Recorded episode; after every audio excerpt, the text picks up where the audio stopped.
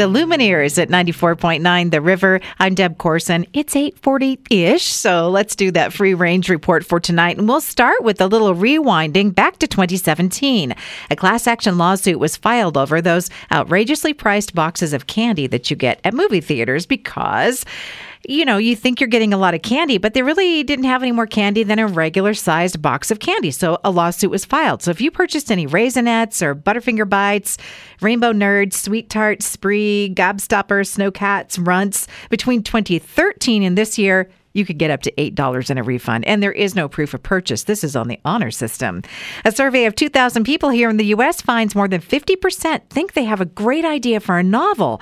15% have started to write one, 6% say they're at least halfway through, and 24% of us have written at least one poem. Pumpkin caramel flavored Pringles, they're real, made for the China market, and those who have tested them say, they taste like salted caramel, and there was no pumpkin detected.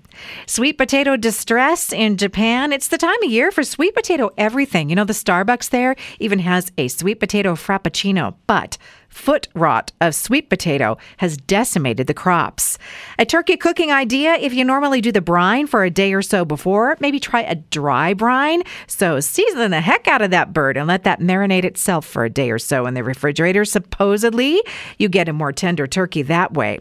A survey of 175 kiddos here in the U.S. between the ages of 4 and 7 about food. 16% think apples come from animals, and 36% think hamburger comes from a plant and two thirds do not believe the bacon comes from an animal. Wouldn't that be cool? Bacon really did grow on trees. And they were also asked if people could eat cows, pigs, and chickens, and 77% of the children said no. And the TikTok time traveler, who claims to be from the year 2714, has issued new predictions, although these are presented as fact because, you know, he knows because he comes from the future.